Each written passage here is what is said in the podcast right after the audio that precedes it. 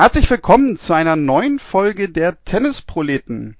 Ja, wir haben in der letzten Woche uns intensivst mit Olympia beschäftigt. Die Olympischen Spiele laufen aktuell, haben angefangen. Die Tennisprofis sind sogar schon so langsam dort auf der Zielgeraden.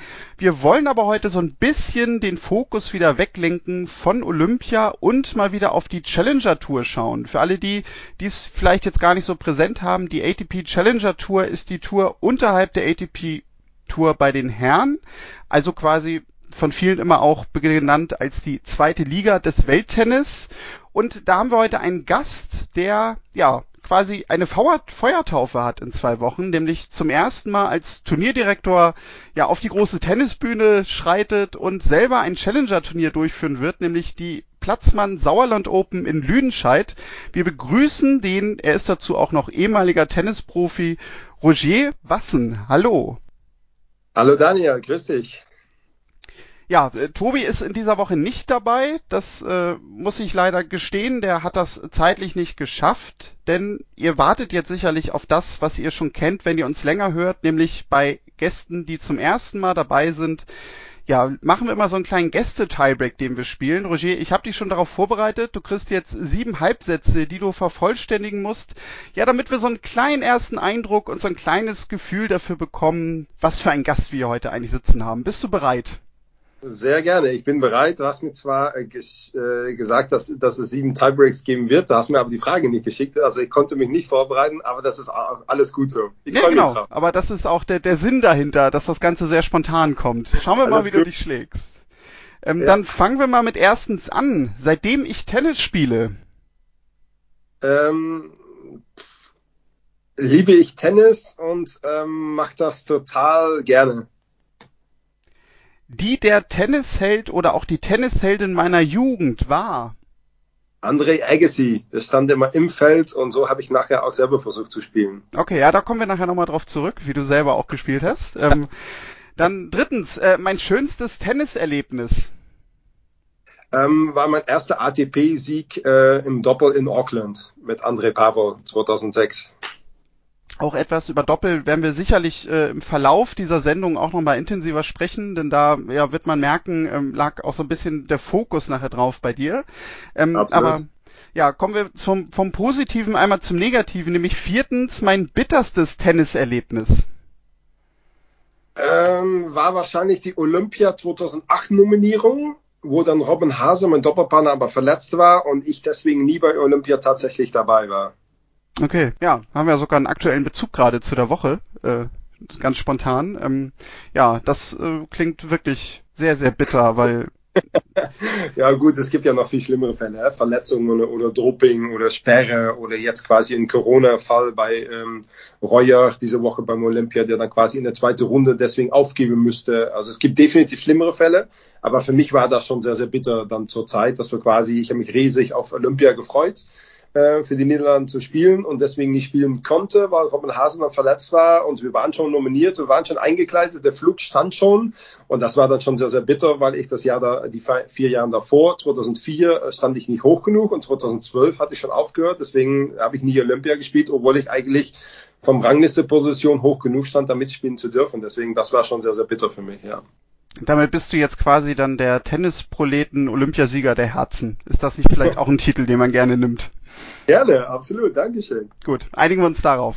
Dann äh, fünftens, wenn ich im Tennis eine Regel verändern könnte, dann wäre das.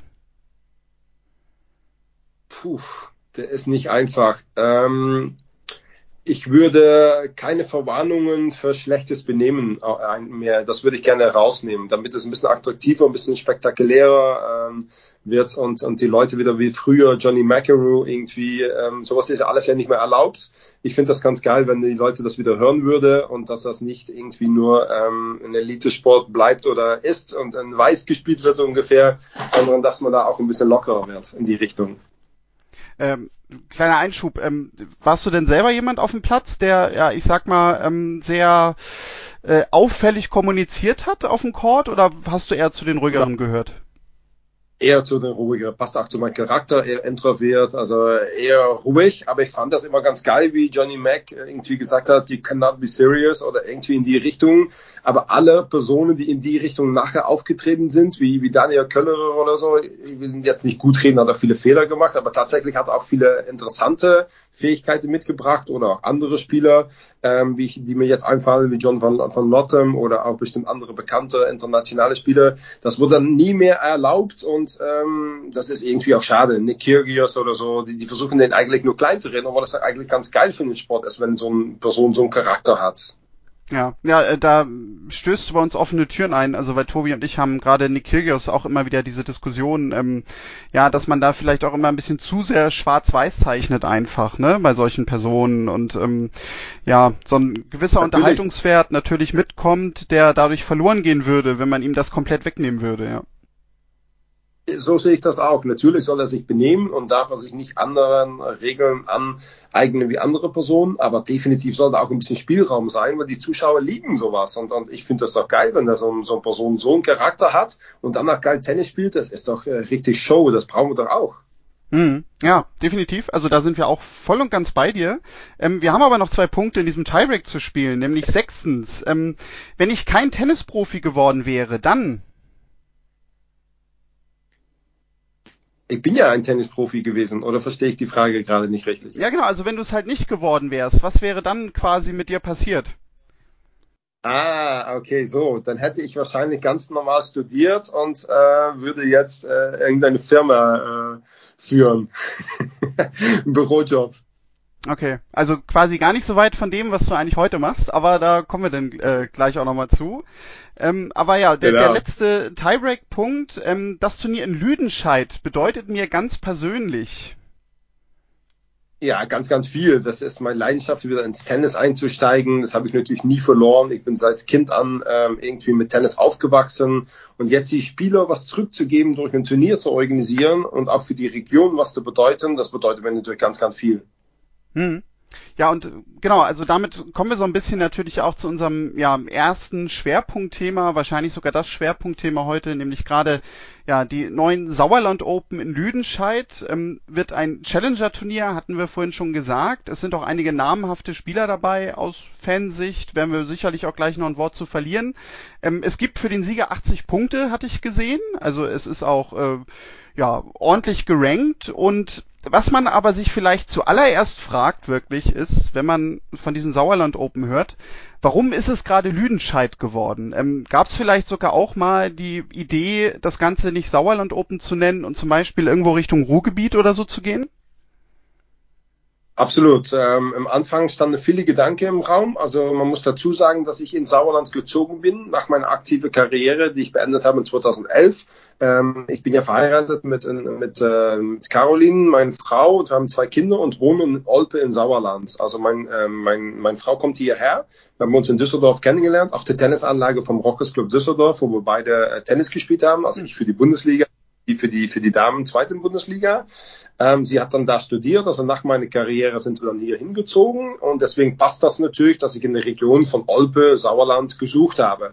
Ich hatte natürlich erst gedacht, ich, ähm, ich habe gesucht hier in, in die Region Olpe, aber da gab es keine große Anlage ähm, zur Verfügung, nicht genug Plätze, keine Indoor-Plätze richtig in der Nähe. Infrastruktur wäre zwar gegeben, aber gastronomisch und hotelmäßig war das auch nicht ausreichend. Da habe ich weitergesucht und dann bin ich ziemlich schnell ähm, in Lüdenscheid ausgekommen, weil ich da selber jahrelang äh, gespielt habe in die Westfalen-Liga. Westfalen, äh, und ähm, ich die Anlage gut kenne und den Vorstand gut kenne und da ein paar Freunde noch habe, äh, Dino Jablonski und Sascha Schiebeck, die im Vorstand sind und äh, da habe ich das dann irgendwann mal geoutet. Ich habe Bock, so ein Turnier zu organisieren, seid ihr dabei? Und dann ist, äh, ist, ist es ans Rollen gekommen. Genau, so war's. Ja. Mhm. Ja, und äh, Rollen kommen, das ist dann so ein bisschen vielleicht auch das Stichwort, weil der nächste Schritt, äh, den stelle ich mir denn ja relativ interessant vor, beziehungsweise da wissen, glaube ich, auch gar nicht so viele Menschen, wie das eigentlich genau funktioniert. Also wenn man sich jetzt so entscheidet, wir machen so ein Turnier und man vielleicht sogar auch ganz konkret sagt, so Challenger-Turnier kriegen wir finanziert, in die Richtung wollen wir jetzt gehen. Wie geht man denn da jetzt vor? Also schreibt man einfach eine Mail an die ATP und sagt, äh, ja, hier, hallo, wir wollen gerne ein Challenger-Turnier organisieren, gebt uns mal eine Lizenz oder wie läuft überhaupt ja dieses ganze Beantragungsverfahren, bis man wirklich so eine Zusage mhm. hat? Absolut, gute Frage, Daniel. Ähm, habe ich mir selber auch gestellt. Ich kenne mich natürlich innerhalb von ATP aus, habe die Turniere oft selber gespielt, viele Challenger gespielt, auch viele äh, Futures, das ist ein Niveau noch drunter, auch viele größere Turniere bis zu Wimbledon und Davis Cup für die Niederlande. Deswegen, ich kenne mich in den Szenen schon aus, aber als Veranstalter, als Organisator war es natürlich dann schon Neuland. Also meine allererste Frage war dann schon bei ATP angerufen, wo ich die Nummer natürlich noch alle von habe und auch viele Leute ähm, von kenne ähm, da war dann schon die Frage, wie organisiert man so ein Turnier? Und da ähm, muss man schon ein paar Schritte vorgehen. Also das sieht dann schon tatsächlich so aus, dass man dann Genehmigung beantragen muss ähm, und dann neben ähm, ein, ein Gebühr, die man bezahlen muss von ein paar tausend Euro, muss man dann auch ähm, sicherstellen, dass die Anlage genehmigt wird. Also im Dezember war dann Roland Herfel, ATP Supervisor, war schon in Lüdenscheid und hat die Anlage acht Stunden lang kontrolliert. Jede Zentimeter von der Linie zur Linie jeder Umkleideraum, jede andere Räumlichkeit, die Tennishalle, das Licht in der Halle, das Hotel, da hat alle Zuwege kontrolliert, ob das ATP ähm, ja, Maß äh, der Dinge ist und ob das so genehmigt werden konnte. Dann wurde es genehmigt und dann bin ich auf Sponsorensuche gegangen, weil dann muss ich auch erstmal wissen, kriege ich dieses Budget, Budget überhaupt hin, weil man braucht 150.000 Euro, um das überhaupt zu stemmen. Das ist dann quasi viel, äh, ein Teil Preisgeld, ein Teil äh, Hospitality, weil ich die Zimmer zur Verfügung stellen muss für alle Spieler. Ähm, und dann das Ganze äh, um, um drum natürlich von ver veranstaltungstechnisch. Äh, man braucht eine Tribüne und so weiter und so fort. Gastronomisch gesehen muss man die Spieler verpflegen. Ähm, deswegen, da habe ich dann so zwei, drei Monate Zeit gegeben, ob es auch überschaubar ist, dass ich es hinkriege. Das war dann schon schnell zu sehen, dass wir das wahrscheinlich ähm, hinkriegen. Und dann ähm, muss man eine Hälfte vom Preisgeld überweisen an ATP und dann ist man dabei. Dann wird irgendwann die Lizenz erklärt ähm, und genehmigt und dann steht man auf den ATP-Tennisgeländer drauf. Okay, ja, okay. Also ja, also das, das, berühmte Geld ist am Ende immer das Wichtigste, nämlich wenn die das haben, dann äh, sagen sie quasi, okay, äh, jetzt vertrauen wir dir so weit, dass du es auch durchführen darfst. Versteht man auch, weil die natürlich Richtung Spieler auch die Verpflichtung haben. Es glaube glaub, ich sogar eine ATP-Regel, wenn die äh, das Turniers nicht äh, irgendwie auszahlen kann, wegen, keine Ahnung, Liquidität oder was auch immer, Problemen oder wegen, wegen ähm, dass sie pleite gegangen sind oder was es bestimmt alles schon gegeben hat, dann muss das nämlich Vorfeld geklärt sein, damit die Spieler trotzdem deren Preisgelder kriegen. Und das muss dann von ATP kommen. Deswegen lassen die sich das schon vorher, Vorfeld bezahlen bei neuen Turniere, was ich auch total verstehe, damit die dann auf der sicheren Seite sind. Ja. ja, klar, logisch. Ja, weil die Spieler wären ja sonst wirklich die Leidtragenden am Ende, wenn ein Turnier sagen würde, genau. ja, danke, dass ihr hier wart, aber Geld seht ihr jetzt nicht. Ja. Genau, deswegen die Punkte und das Geld muss dann schon gesichert sein und das verstehe ich auch total.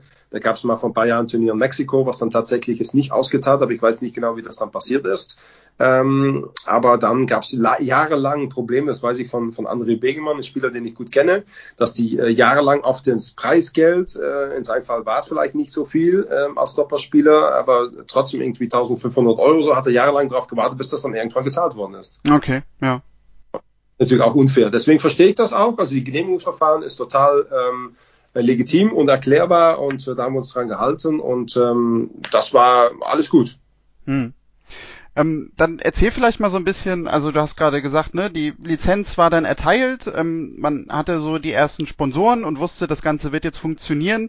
Äh, wie macht man dann weiter? Also weil äh, man muss den ja auch so ein bisschen anfangen, ja wahrscheinlich sich auch irgendwie um Spieler zu kümmern, zumindest, dass man den einen oder anderen Namen dabei hat, äh, ja, den die Fans auch kennen. Das ist ja bei euch, würde ich jetzt sagen, auf jeden Fall Dustin Brown und Misha Zverev, denke ich auch mal.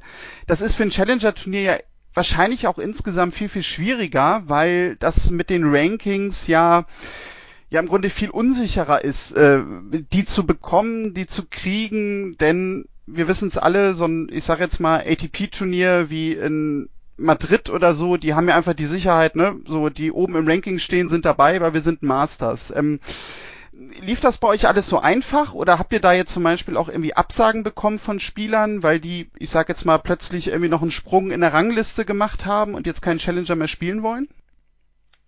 Absolut äh, richtig die Frage. Ähm, da wusste ich natürlich ziemlich schnell Bescheid, dass ich mich da nicht so viel Sorgen drum machen muss. A, weil ich gut vernetzt in der Tenniswelt bin. Ich habe ja noch sehr viele Kontakte in der aktive Tenniswelt ähm, um dann quasi die Telefonnummer von den Jungs zu kriegen, die ich brauche, oder dann mal da in Kontakt zu stehen und dass sie auch wissen, dass ich zuverlässig bin.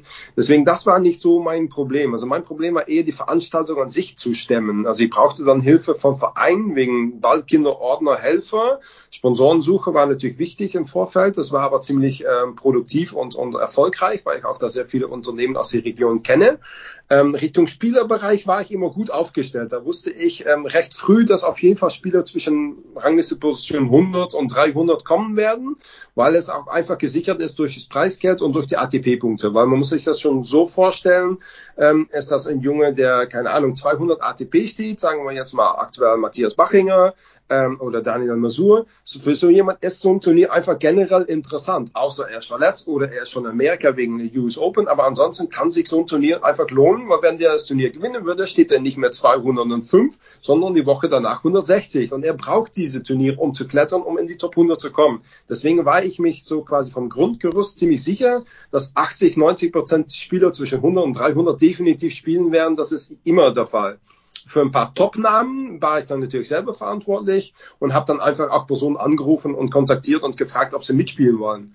Ähm, bei uns war es noch der Fall, wir hatten eigentlich erst die letzte Juniwoche war geplant, aber Corona-bedingt haben wir das jetzt ins August geschoben. Also mhm. eigentlich die Woche vor Braunschweig gewesen. Und das wäre dann Richtung, ähm, ja, Jungs, die um die 100 stehen, vielleicht noch interessanter gewesen. Wenn sie in Wimbledon verloren hätte, hätte sie bei uns mitgespielt. Ähm, deswegen hatten wir auch die, die Woche im Vorfeld, halbes Jahr vor, Vorfeld mit ATP geklärt. Wir sind dann nur Corona-bedingt, weil wir es kommen sahen, dass wir vielleicht ohne Zuschauer sonst spielen werden. Und das wollte ich unbedingt nicht. Und das wollten auch die Sponsoren nicht. Und ähm, dann haben wir gesagt, okay, wir schieben es ins August, um dann hoffentlich im dritten Quartal ein bisschen ähm, von den Lockerungen Richtung die ähm, Corona äh, Schutzmaßnahmen davon zu profitieren, wie es jetzt im Moment auch recht gut aussieht, dass wir dann auch mit Publikum arbeiten dürfen. Ja, nochmal zurück zu die Frage vom Spielerfeld. Ich habe dann im Vorfeld schon sehr schnell ähm, Dustin Brown angerufen und das ist ein ehemaliger Doppelpartner von mir. Ähm, ich habe auch noch ein paar andere Namen versucht, ähm, aber Dustin war auf jeden Fall direkt begeistert und hat direkt zugesagt mitzuspielen. Du hast Michael Schwerer schon angedeutet, den kenne ich auch, mit dem habe ich nämlich Bundesliga zusammengespielt in Rocks Club Düsseldorf. Der hat dann auch gesagt, ja, er ist auch dabei. Ähm, da sind noch ein paar sehr interessante Namen aber noch dazugekommen die letzten paar Tage. Ähm, wenn ich das jetzt auch schon erwähnen darf, ist auf jeden Fall noch Daniel Altmaier dabei. Der spielt ja natürlich im Moment das beste Tennis sein Leben. Letztes Jahr äh, Achtelfinale French Open, danach vielleicht mal kurz ein bisschen Schwierigkeiten gehabt. Ähm, aber jetzt letzte Woche Umach Halbfinale, also spielt natürlich aktuell sehr, sehr gut. Deswegen freue ich mich ähm, dass er dabei ist und auch steht auch 130 in der Welt im Moment. Das sind natürlich schon, schon gute Nummer. Und wir haben drei Top 100 Spieler aus Spanien dabei. Also eine ist Pablo Andejar, den ich auch persönlich kenne aus der Bundesliga-Zeit von Düsseldorf. Mit ihm haben wir ein paar Mal Doppel gespielt und hat dieses Jahr in Genf Roger Federer geschlagen. Also das absoluter Highlight, dass der Pablo dabei ist und er steht aktuell 71 der Welt. Das ist natürlich wirklich ein Name, den man auf dem Challenger Tour ähm, oft nicht sieht. Ähm, aber da ich mich sehr darüber freue, dass er dabei ist und haben noch zwei von seinen Kollegen aus Spanien, Pedro Martinez und Roberto Caballo, ähm, dazu hinbekommen, überzeugt mitzuspielen. Die stehen 96 und 97. Also wir haben drei Top 100 Spieler und ein paar Top Deutsche. Und ich denke, wir haben echt ein richtiges geiles Teilnehmerfeld. Ja, also gerade so ein Pablo Andujar als Top 100 Spieler, da können glaube ich nicht alle Challenger Turniere mit aufwarten unbedingt. Also ja, das ist auf jeden Fall nochmal so ein kleines Bonbon oben drauf, was man da bekommt. Ähm, das ist richtig. Ähm, genau. Du hast gerade gesagt, also es gibt ja auch noch neben überhaupt Spielerfeld generieren viele andere Aufgaben, wie eben äh, ganze Rahmenprogramme zu schaffen, freiwillige Helferinnen und Helfer zu bekommen. Ähm, wie ist denn das personell bei euch jetzt äh, organisiert? Also machst du das alles alleine oder ist das vielleicht so so ein bisschen romantisch, wie viele Fans sich das auch bei größeren Turnieren vorstellen, dass da jetzt so zehn, elf Leute dran arbeiten, Tag und Nacht, gerade jetzt so in, der, in den letzten zwei, drei Wochen davor? Wie sieht das aus? Genau, das ist nämlich, ähm, wo ich ein bisschen mehr Schwierigkeiten hatte, weil ich kenne mich natürlich in der Tennisszene aus. Deswegen über Spiele zu regen oder Spiele zu klären oder starkes Teilnehmerfeld, das kann man mit, mich ruhig mit beauftragen, weil ich da auch richtig mich auskenne, auch die Kontakte habe. Was für mich schwieriger war, war, ähm, war, der, war das äh, mit den Veranstaltungstechnik. Das mache ich nämlich tatsächlich zum ersten Mal. Und da habe ich dann auch ein bisschen Hilfe ins Boot holen müssen mit Dirk Weiland von Eventfabrik und Unterstützung vom ähm, Mitglieder ähm, aus, dem, aus dem Vorstand, die dann auch gesagt haben, komm, wir liefern äh, dir den Ordner und den Ballkinder. Ähm, aber das war gar nicht so einfach. Gerade ins Corona-Jahr waren dann schon manche Leute skeptisch. Und das hat echt äh, viel Zeit gekostet, um das hinzukriegen, weil am Prinzip läuft alles über mich. Also jede Entscheidung ähm, ist, ist quasi über mich gelaufen. Und das war schon sehr, sehr viel Arbeit, was ich vielleicht auch fürs nächstes Jahr irgendwie äh, mir was einfallen lassen muss, um das ein bisschen weiter zu delegieren, weil das war äh, schon ein bisschen too much. Hm. Ja, das äh, glaube ich, das sind dann so die, die Erfahrungen äh, ja, der Feuertaufe, die man so macht, wahrscheinlich. Ähm, du sagtest es gerade, so Ballkinder kümmert sich dann der Verein vor Ort drum. Äh, wie sieht's da denn zum Beispiel aus? Also gibt's da auch dann von Seiten der ATP irgendwie bestimmte Anforderungen, zum Beispiel auch an Ballkinder, ähm, dass man die irgendwie nochmal schulen muss, ein, zwei Tage? Oder wie sieht das aus? Absolut. Also ähm, sind immer Minimum drei Ballkind pro ähm, Spielplatz. Und die müssen natürlich vorher geschult wissen, äh, geschult werden, dass sie, damit sie wissen, was sie tun. Ähm, Linienrichter haben wir auch einen Teil ähm, aus ehrenamtlicher Helfer vom Verein, aber auch einen Teil vom DTSV, so Deutsche Schiedsrichter Tennisverband, zur Verfügung gestellt bekommen. Die wissen dann schon eher, was sie tun, was sie schon öfter gemacht haben. Die freiwillige Helfer von unserem Verein muss man natürlich wieder schulen. Ähm, also da ist dann viel Arbeit mit verbunden und das sieht dann anders aus bei einem großes Turnier. Ich vergleiche das jetzt mal mit ABN AMRO Turnier in Rotterdam, wo der Richard Krajcek Turnierdirektor ist. Mit dem habe ich auch mal gesprochen vor ein paar Monaten und der meinte, boah, da habe ich gar nichts mit zu tun. Das ist mein Orga-Team kümmert sich darum. Das bei uns natürlich nicht. Ich muss in den Richtung alles ansteuern. Alles läuft über mich. Also die ganze, ich kenne ja fast jede Person, der da mitmacht, persönlich selber. Das ist bei ihm natürlich nicht. Er ist auch eine größere, andere Turnier, größere Nummer, hat bestimmt auch mit Fernsehenrechte und so dann vielleicht mehr andere äh, Arbeit zu tun. Die haben wir jetzt weniger, aber in die Richtung von, von ja, ich nenne es jetzt mal Kleinkram, ist es natürlich nicht. Ähm, das kostet sehr viel Zeit und Mühe und äh, das müssen wir irgendwie im nächsten Jahr noch mal ein bisschen besser gestalten. Hm.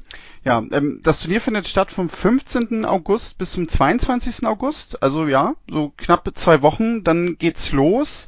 Ähm, wir werden sicherlich auch am Ende nochmal, da wirst du Zeit haben, intensiv Werbung dafür zu machen, wo man Tickets bekommt, wo man euch auch in den sozialen Netzwerken findet.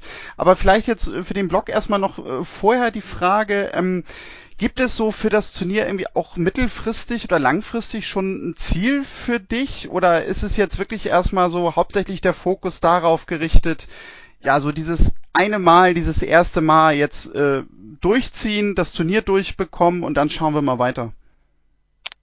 Nee, ähm, haben definitiv langfristig geplant, weil ich glaube, das erste Jahr ist das schwierigste Jahr und da wird bestimmt auch nicht alles perfekt laufen, weil wir es alles zum ersten Mal machen. Ähm, und wir haben definitiv schon die Lizenz für drei Jahre äh, von ATP erworben und bekommen. Also wir planen definitiv noch ein bisschen zu wachsen. Also die Gedanke ist schon und die Vision ist schon, ein größeres Challenger nächstes Jahr zu machen, wenn die Sponsoren dann natürlich alle mitmachen. Also ich hoffe, dass wir die irgendwie überzeugen können vom Konzept dieses Jahr und was Geiles anbieten ähm, damit die dann auch nächstes Jahr vielleicht noch ein bisschen äh, aufstocken, damit wir vielleicht nächstes Jahr dann einen 90er oder einen 100er Challenge rausmachen können und dann langfristig dann auch hoffen, dass wir irgendwann vielleicht ein ATP 250er noch hinkriegen. Aber das ist wirklich ein bisschen Zukunftsmusik, das ist vielleicht noch zu früh darüber zu reden, aber meine, ähm, mein, mein Hoffnung oder Wunsch ist es schon, irgendwann noch zu wachsen und ähm, noch ein bisschen größer zu werden. Hm. Ähm, ja, sonst, äh, ich sagte es gerade, ähm, man kann auch schon Tickets erwerben, hatte ich gesehen. Äh, sagt da sonst schon mal zwei, drei Sätze dazu, für die, die gerne bei euch vorbeischauen möchten, äh, wo man da Tickets findet.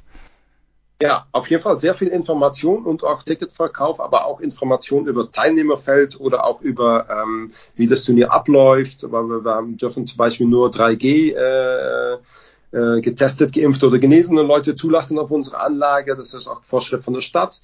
Ähm, auf jeden Fall auf www.sauerland-open.com. Also der, da ist unsere Webseite, da steht alles an Informationen drauf. Und das ist auf jeden Fall interessant, da mal einen Blick drauf zu werfen, ähm, bezüglich Tickets absolut, aber auch bezüglich Informationen und alles, was bei uns so abläuft. Weil wir haben noch nämlich ein bisschen Event in Event geplant, zum Beispiel direkt der erste Sonntag, der 15.8., da laufen dann die Quali-Matches mit Michel Zverev, also definitiv schon ein interessanter Tag vorbeizuschauen. Ähm, aber da läuft zum Beispiel auch schon äh, Siko Kids Day. Das heißt, ähm, Kids Day heißt, die Kinder haben freien Ein Eintritt Und ähm, da wird was geboten, da wird ein bisschen Schnupperkursen, da wird von Sico, ist ein Autohersteller aus Lünscheid, ähm, also nicht Autohersteller, so, so, so Modellwelt, so kleine Autohersteller, ähm, für die Kinder alle paar kleine Geschenke und so was zu spielen und, und da wird einiges äh, geboten. Deswegen der, der Tag ist bestimmt interessant für Familien, also mit kleinen Kindern, auch meine ähm, Söhne werden da sein. Und dann haben wir nämlich noch Freitagnachmittag, Sponsornachmittag, das ist vielleicht für die allgemeine Zuschauer nicht so interessant, aber Marcel Janssen, ehemaliger National Nationalspieler ist dabei, ähm, der nimmt da auch den Schläger in der Hand oder auch Autogramme für Zuschauer. Und es ist bestimmt auch mal interessant, mit ihm so ein bisschen ähm, Meet and Greets zu organisieren. Und dann haben wir noch natürlich ein ganz großes Highlight am Sonntag, der 22.8. Ähm, vorm Einzelfinale um 13 Uhr nachmittags ähm, spielt Olli Pocher mit Mark Keller und Christopher Kaas und Dustin Brown äh, ein Promi-Doppel. Und da freue ich mich extrem drauf. Ja, das äh, klingt auf jeden Fall spannend. Zumal was mich daran äh, ein bisschen gewundert hat, ich hätte Mark Keller bisher so gar nicht irgendwie mit Tennis in Verbindung gebracht, aber äh, vielleicht äh, ging das auch einfach an mir vorbei. Aber da werden wir dann sehen, äh, was er so drauf hat mit dem Schläger. Also das eigentlich ähm, recht gut. Er war schon öfter dabei, auch bei anderen. In Halle war er mal dabei, hat, äh, hat Kasimir erzählt. Ähm, anscheinend spielt er sehr gerne und sehr leidenschaftlich und auch seine, seine Söhne spielen sehr gut und die kommen auch mit. Äh, der Iron, sondern hat, er, hat Mark mir erzählt, so ein, so ein bisschen spielen wie Nadal, also bin ich mal gespannt. Das soll ich mal auf jeden Fall angucken, angucken, hat er gesagt. Also der kann definitiv ganz gut spielen. Und der Olli, klar, der ist ja Tennis begeistert, das wissen wir ja. Der war ja mit Lisicki liiert und ähm, hat, glaube ich, hinterm Haus einen Tennisplatz äh, einbauen lassen, habe hab ich mir erzählen lassen.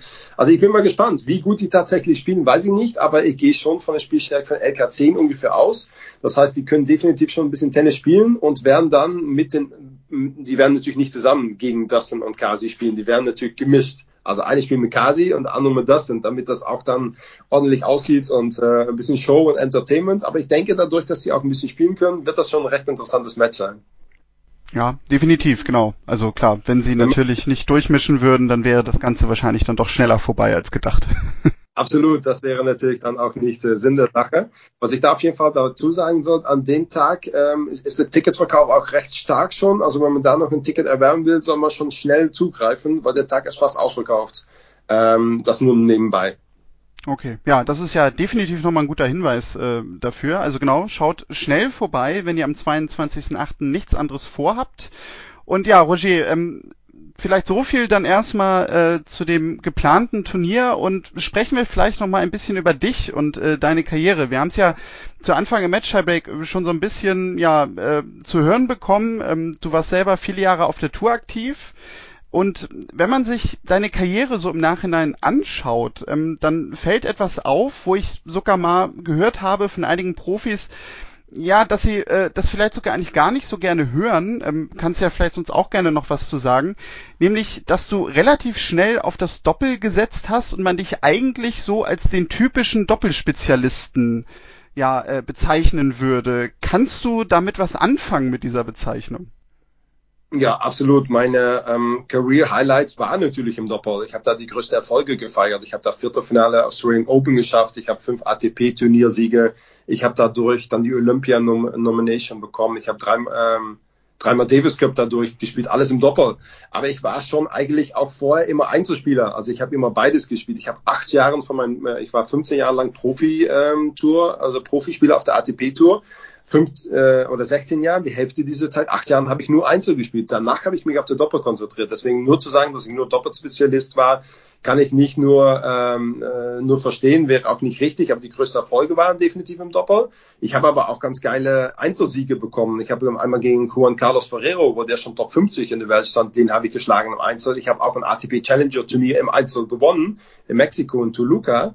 Ähm, also ich habe auch definitiv Einzelerfolge gefeiert, ähm, auch in der Jugend sehr viele.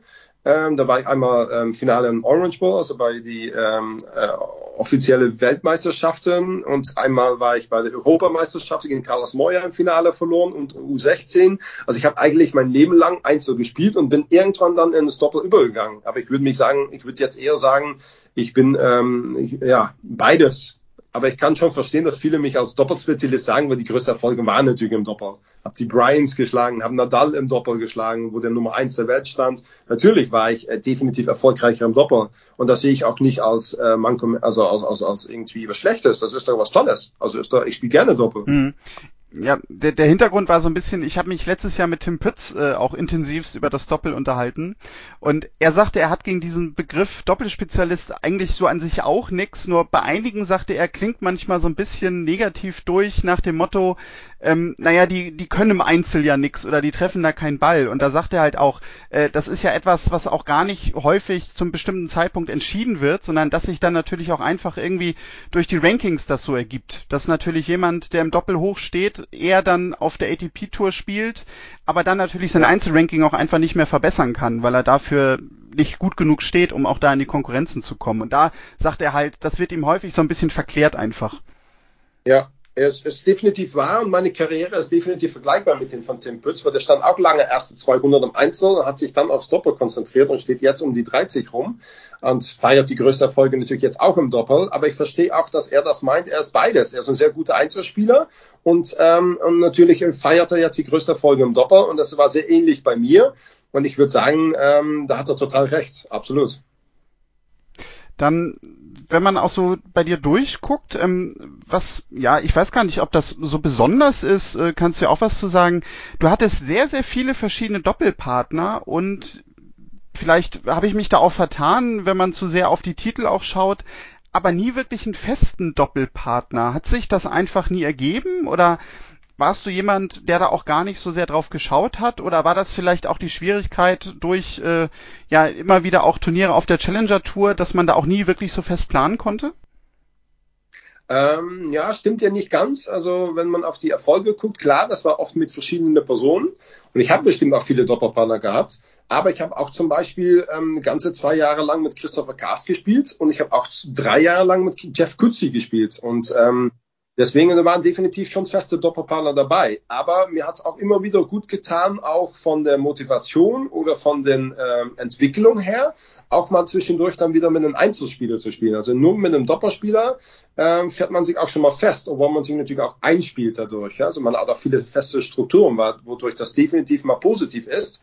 Aber ich brauche dann auch immer mal wieder zwischendurch einen guten Einzelspieler wie Florian Mayer oder Robin Hase, mit denen ich dann auch immer wieder gerne gespielt habe, weil die dann einfach dann als Tennisspieler hoch, ähm, also ich die hoch eingestuft habe und dann ins Training dann wieder selber wieder viel gelernt habe. Also ich habe gerne beides. Ich habe das ähm, gerne, gerne beide gemischt, so mit dem festen Doppelpartner schon. Ähm, äh, wie gerade gesagt, äh, aber dann definitiv ab und zu mal wieder ein Einzelspieler reingemischt. Das haben wir dann auch von der Motivation und der Abwechslung dann auch gut getan. Aber was man nicht vergessen darf, zum Beispiel mit Jeff Guzzi, bin ich ein Jahr lang 30 Wochen gereist, die, den habe ich ja mehr gesehen als meine Frau. Und das so viele Irritationen oder zu Problemen, die vielleicht gar nicht da sind. Also waren sehr erfolgreich zusammen, äh, waren dann auch beim Masters in Shanghai äh, als Team 9 dabei, also waren schon recht erfolgreich das Jahr. Ähm, und haben dann trotzdem aber irgendwie äh, auch mal was Neues wieder gebraucht. Und deswegen denke ich, dass man immer wieder mal ein Turnier zwischendurch mit jemand anders zu spielen, das tut eher gut, als dass es schlecht ist. Ist das dann sportlich auf dem Niveau irgendwie eine Umstellung, wenn man jetzt gerade eine lange Zeit äh, mit jemandem gespielt hat? Also weil ich habe zum Beispiel vor zwei Jahren äh, mit Jürgen Melzer irgendwie mal kurz Kontakt gehabt. Da hat er gerade seinen Partner gewechselt. Ich glaube, mit dem Roger Vancelon hat er da eine Zeit lang gespielt. Und da sagte er nämlich zu mir so, er ist gerade in Paris und die bereiten sich intensiv zusammen vor und sie haben viel Arbeit. Ähm, wo ich jetzt so, so ein bisschen da stand, ja, ist das jetzt positiv, negativ oder ist das denn irgendwie auch normal, dass man irgendwie so eine gewisse Zeit braucht, um sich einzuspielen, gerade wenn man dann auch längerfristig plant? Ja, absolut, weil man muss sich erstmal menschlich finden, was mag der eine, was mag der andere nicht, weil wie motiviert man sich auch während des Match? Ist man quasi ansprechbar, wenn es ähm, eng wird oder will man da lieber in Ruhe gelassen werden? Oder motiviert man gerade den Partner dadurch, durch ein bisschen äh, Body Language und positive Ausstrahlung? Äh, da muss man sich schon kennenlernen, deswegen, das meint er bestimmt mit Arbeit oder wer nimmt welcher Ball in der Mitte oder wie spielt man am besten, wer steht äh, auf die Einstandseite oder wer steht auf die Vorteilseite. Das ist natürlich alles beim neuen Doppelpartner natürlich ähm, nicht ein, äh, eingearbeitet, nicht einstrukturiert. Deswegen dann hat man schon ein bisschen Arbeit, was dann später dann zu äh, positive äh, Erfolge führt oder Erfol Erfolge führen kann.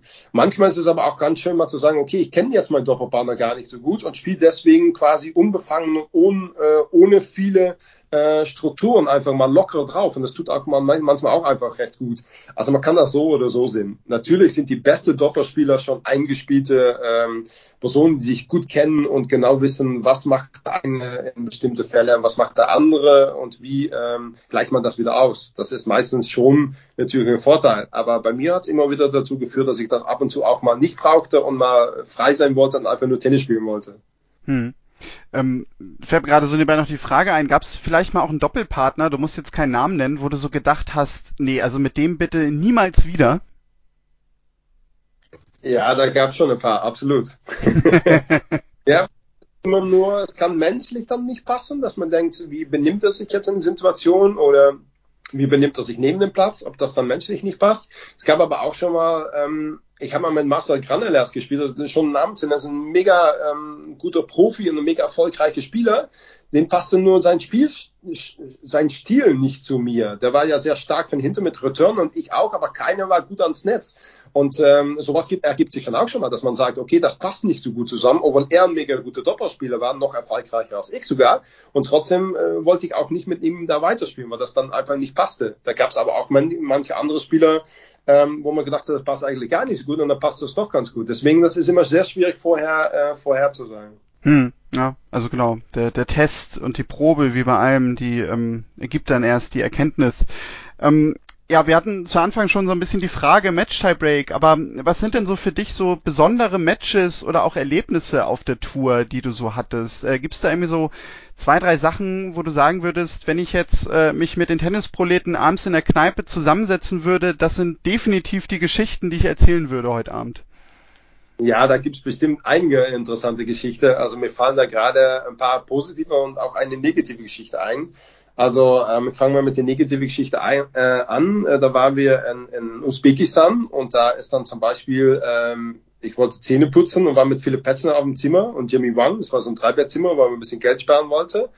Ähm, und da fiel das Licht aus und dann bin ich irgendwie ähm, tollpatschig äh, ins Straucheln gekommen und habe mich dann verletzt zwischen den Augen, tiefe Wunde, musste ins Krankenhaus und da war dann wirklich auch ein Chirurg, dem man das nicht zutraute, das zu nähen.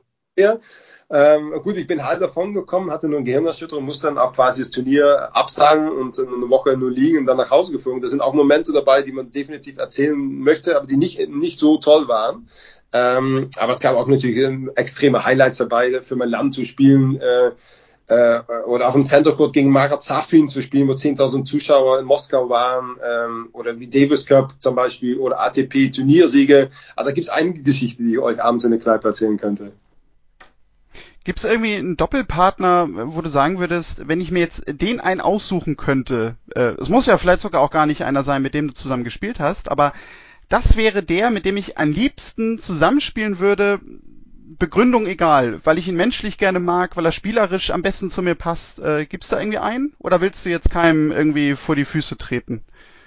Nein, also ich habe mir mehrere Leute erfolgreich gespielt. Also ich würde ganz gerne, wenn ich die, wenn ich die Zeit zurückdrehen könnte und die Möglichkeit hätte, würde ich ganz gerne mal ein ganzes Jahr mit Bob Bryan spielen, weil ich finde, das schlägt mega auf, der ist gut ans Netz.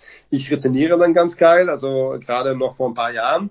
Da glaube ich, hätte ich einige Grand Slams reingefeiert. Also wenn man den Wunsch hätte, würde man da auf jeden Fall gute Leute finden, aber so funktioniert das leider nicht. Hm. Ja, na gut, dann wäre auch die Frage gewesen, wie wirst du den anderen Brian dann los? Äh der darf damit das denn spielen in Lüdenscheid. Ja gut, okay, das wäre ja vielleicht ein Deal gewesen, ja, auf jeden Fall.